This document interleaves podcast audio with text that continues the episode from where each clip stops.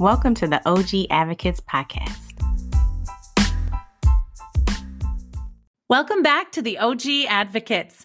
We are thrilled to bits today to introduce you to our newest co-host, Doctor Talia Coney. Doctor Coney has been a friend of ours for a long time. We all met each other through our work in A C O G, and now we live all over the country, uh, and we do advocacy in different ways, in different spaces, for different patient populations, and we are so excited to come together to be advocates for each other, for our patients across the country, um, and to introduce you to our newest friend. Talia, we're so glad that you are with us. Hi, everyone. Thank you so much for inviting me to the podcast. We are Woo! thrilled to have you. We're so excited that you're going to be our new uh, fourth co-host. So tell us a little bit about you. All right, great. So a couple things about me. I am originally a military brat, so I kind of lived all throughout the world, including overseas and all around the country. Um, I'm currently a generalist in O B G Y N in the Southwest. I just moved here recently. Woo woo.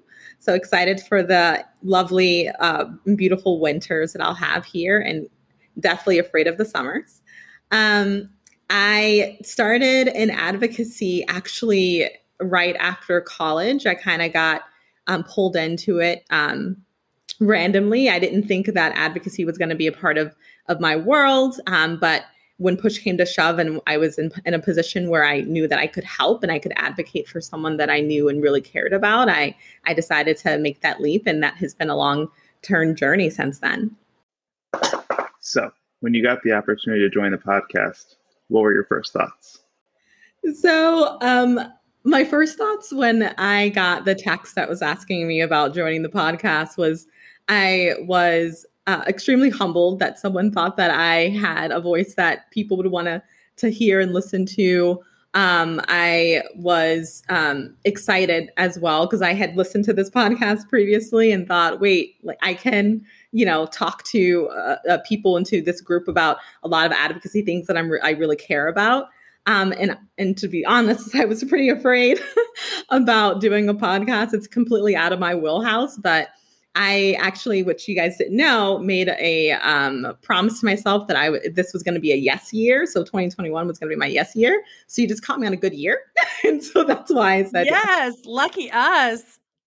Well, we are super thrilled to have you. And um, we just love talking about advocacy and what we're doing. And you're going to be such a, a wonderful voice to add to this conversation. Yeah, Talia. So what do you, I know you have um, such amazing leadership roles right now in A C O G. What are you working on with advocacy? So one thing I'm working on with advocacy specifically, it's a, it's m- more about advocacy for physicians at this moment with my job with A C O G and my role with A C O G. Um, I feel that a lot of times a lot of the bigger positions within um, professional organizations like ours, It, there's a boys club, and I really want to make sure that everyone in the room has a chance for to be an, um, an, an opportunity to be a part of leadership. And so one thing that I'm working on that I'll give a presentation actually at the end of this week at one of our meetings is to really talk about interesting and new ways to get more um, physicians that are what we call junior fellows or physicians that are in training in O B G Y N or medical students involved in advocacy within A C O G, as well as involved in leadership. Um, and that involves kind of bringing more people in and looking, you know, looking in the depths of your, your district or your section to make sure that you're, um, you're asking the right questions and you're pulling from people that maybe you, you haven't pulled from before. Um, for instance, there's, you know, maybe some districts or some sections, I'm using like A C O G lingo here, but um, some areas of the country where uh, there may be a lot of advocacy or a lot of leadership within one residency program that is, you know, highly academic. Maybe their attendings are highly involved in A C O G, but you have a, a residency program that is a mile away that's never involved. And a lot of times they're not involved because they don't want to be involved, but they may feel afraid to to sign up for leadership opportunities because they've seen year after year after year, the big academic institution get those, go through those spots. And so one thing that I'm trying to do is trying to stop that, because I, I think it's super important that in, in order for us to um, have a broad, diverse perspective of um, the issues that are going on within our organization, our specialty, and how we can better help our patients, we need to have everyone at the table. And if we're only really focusing on higher, you know, big academic institutions and not looking at the community physicians and the community institutions that are in our area, we're missing out on, on great leaders. Hear, hear. It's awesome. I um I know a lot of people will appreciate that, because I I think that um, you're right in that people sometimes feel like their voice isn't always heard. And it's important to have a variety of voices, especially for such an incredible and important organization like ACOG. So with all of the advocacy that you do, all of the clinical work that you do, all the stuff with ACOG that you do, how do you find balance? What, what kind of hobbies do you have to keep you sane? Um, so it's a couple things that I like to do. I actually got involved in running in medical school. Medical school, like many physicians who are probably listening to maybe listen to this podcast, is extremely stressful, and I needed an outlet. And as an introvert, um, I'm an extrovert introvert, so I kind of am able to pretend to be an extrovert for small periods of time. Um, but as an introvert, I felt like running was like a great outlet for me. It's something that I could do on my own. Um, that I can have my own special goals for. So that's something that I really do enjoy. Um, a couple other things that I really enjoy doing. I love collecting a lot of plants. This has been a pandemic thing for me. Uh, as many people in this country and around the world have really looked at their home to find inspiration of how to, you know, uh, find joy and happiness. And for me, it's definitely buying lots of plants. And so I've become like a little plant guru.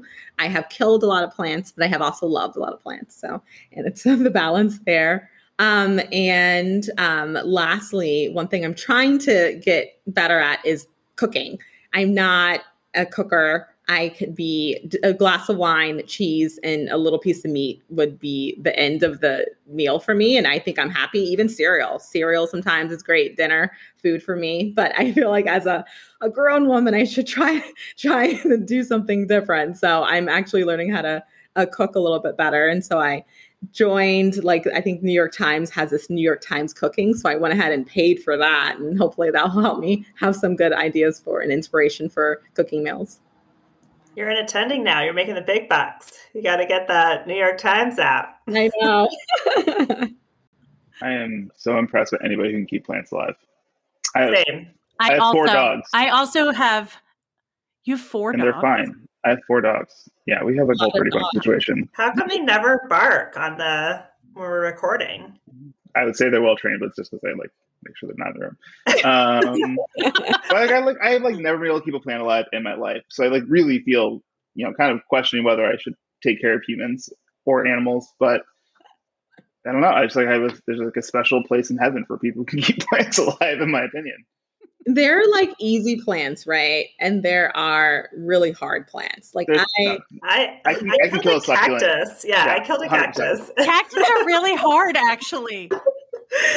I have also fallen down the plant uh, sort of wormhole over the pandemic, and my love for plants started decades ago, but has like truly exploded in a very serious and expensive way. The funny thing is, is that I actually went to three plant stores today, but I did not buy a plant. I bought pot, pots for the plants because some of them got broken, unfortunately, during the move. Pots? Like are so more expensive. expensive than the plant. Like literally, sometimes I'm thinking like I had I shipped all of my plants in pots. I know, because I was like, I spent all this money for them. I'm moving across country. I'm not going to just leave them behind. So I gave like two plants away and shipped the rest. Man, I some part the, the pots the pots are the expensive part of the plants, to be honest with you. Yeah, yeah. Talia, thank you so much for sharing about yourself. Thank you so much for joining us. And we can't wait to add your voice to this podcast and uh, and do this work together with you. Yeah, thank welcome, Talia. Thank you so much. I'm super excited. So I was thinking, since it's our first chance, the four of us being together, maybe we could just do a little check-in and see what we're all kind of thinking about from an advocacy perspective, or, you know, just kind of what's weighing on our hearts. Um, I will start. I just moved across the country. So I am now living in the mid-Atlantic area for a new job, which I'm really excited about. But, you know, It's been a while since I've lived in the cold. I was in Southern California for twelve years. So going to readjust to that whole situation. Um, but I, the thing that I've been thinking about a lot this week is, you know, I saw some new research about a lot of the reasons why pregnant people are still not getting vaccinated and what, um, you know, kind of dismal numbers those look like, and all of this misinformation, disinformation, and lack of trust in their providers. And it's, it was just really disheartening for me because uh, even though I don't practice um, prenatal care, I, I do I do uh, inpatient obstetrics. I just know how much my colleagues have like tried and tried and tried to educate people, and to still see that people like don't understand that it's safe or uh, um, indicated for them has been, I think, just like really challenging at this point in the pandemic and everything we've gone through. And so I'm just hoping that we continue to be innovative and really meet people where they're at and figure out what the what the key is to to get pregnant people on board with getting vaccinated, because they are at increased risk of uh, severe illness, and it's protective for their newborns. And we just like don't want to delay people getting vaccinated for this one thing, you know, for nine plus months um, when they otherwise could be vaccinated, and kind of helping uh, end this pandemic. So that's what's been weighing on my heart. I'll pass it over to one of you guys. On my mind recently has been the Supreme Court case um, where the um, justices are starting to hear arguments in uh, the Texas case and the Mississippi case, and um, basically weighing the rights of people in this country to control their own body and control their own um, family planning. And additionally, I have been trying to weigh that with my own mental health and well-being, because I find myself easily um, succumbing to doom scrolling and to becoming really obsessive about these topics. And that takes me away from some of the important work that we do, not just patient facing, but also the advocacy that we do. Uh, but that requires rest and recovery from some of these very emotional and very frustrating uh, topics and times. Uh, so trying to balance out those two very important, but also dichotomous um, things, it, it's been on my heart as well. Yeah, I could not agree with you more, Katie. I think more and more I recognize how there's a direct correlation between how I feel and how much I read, especially with just bad news. Um, what's been on my mind is that paid family medical leave was dropped from the infrastructure bill. And it's just so disheartening, because that is infrastructure and it affects so many people. And the fact that we're one of eight countries in the entire world that does not pay for any sort of medical leave after having a child, your own illness, taking care of a a parent or someone else in your family. It's just, it's so, I can't believe there aren't riots in the streets, but honestly, I think that people are so exhausted that they just can't even muster the energy. But that is, um, that's what's been really getting me down. What's been on my mind this week um, is how different your rights as a physician and as a patient can be depending on where you are in the country. I mes- recently just moved from the East Coast, from a very um, uh, a state that was very much pro-choice and pro-women's rights, to an area that is not as much. Um, and it's interesting to think about, as I'm about to start my new job and my new hospital, about the things that I can and cannot do now that I've gone across country and I'm in a different state, and also the things that I am not able to provide my patients now that I am in a different area of the country. So it's just, that's kind of been on my mind as I'm about to start a new, a new job.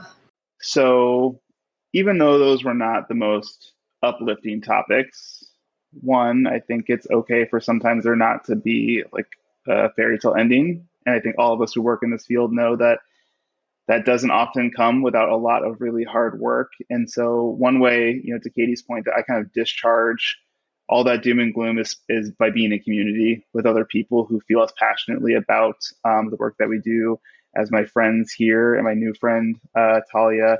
And, you know, our listeners, we hope that you uh, find community in uh, the people we interview and hearing the work that we're doing, and find inspiration in the work that you're doing, because ultimately all of this uh, changes when we um, recharge our batteries and put our feet to the ground and get and get things done. Um, and so we thank you for listening. Uh, next time, we're going to be joined by Doctor Louise King and talking about equity in pay, uh, particularly for gender equity and pay for surgeons and physicians. It's going to be a really awesome conversation, and we can't wait uh, for you to join us. Have a great day, everybody.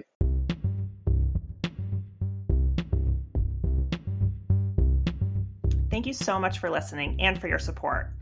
If you like what you heard, leave us a five-star review and tell your friends and colleagues to check us out and subscribe. See you next time.